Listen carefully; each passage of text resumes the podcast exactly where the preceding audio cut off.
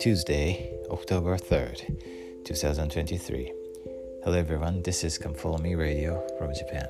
This week we are learning Ephesians and I'd like to share my favorite scriptures from the assigned scriptures. This is chapter 3, verses 16 to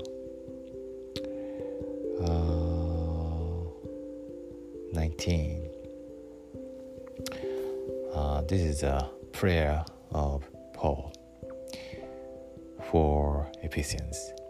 Quote That he would grant you, according to the riches of his glory, to be strengthened with might by his Spirit in the inner man, that Christ may dwell in your hearts by faith, that ye, being rooted and grounded in love, may be able to comprehend with all saints what is that breadth and length and depth and height, and to know the love of Christ which passeth knowledge, that ye, may, ye might be filled with all the fullness of God.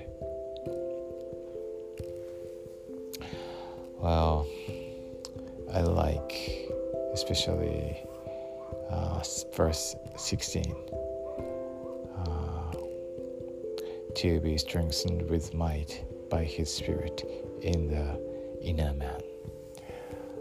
Uh,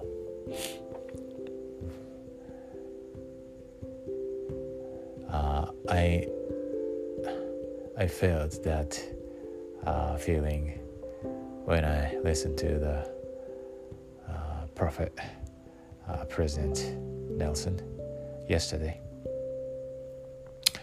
Uh, he, he's not uh, in a good condition, physical condition, but his talk and his testimony is very strong. And uh, when I listen to his voice, uh, my inner man was strengthened. And I'm so grateful for uh, his leadership and his faith and his love. And Paul, the apostle, was the same for saints in that time. And I'm looking forward to learning his words and testimonies through the New Testament. And this week, I know Heavenly Father lives. He loves us because we are His children.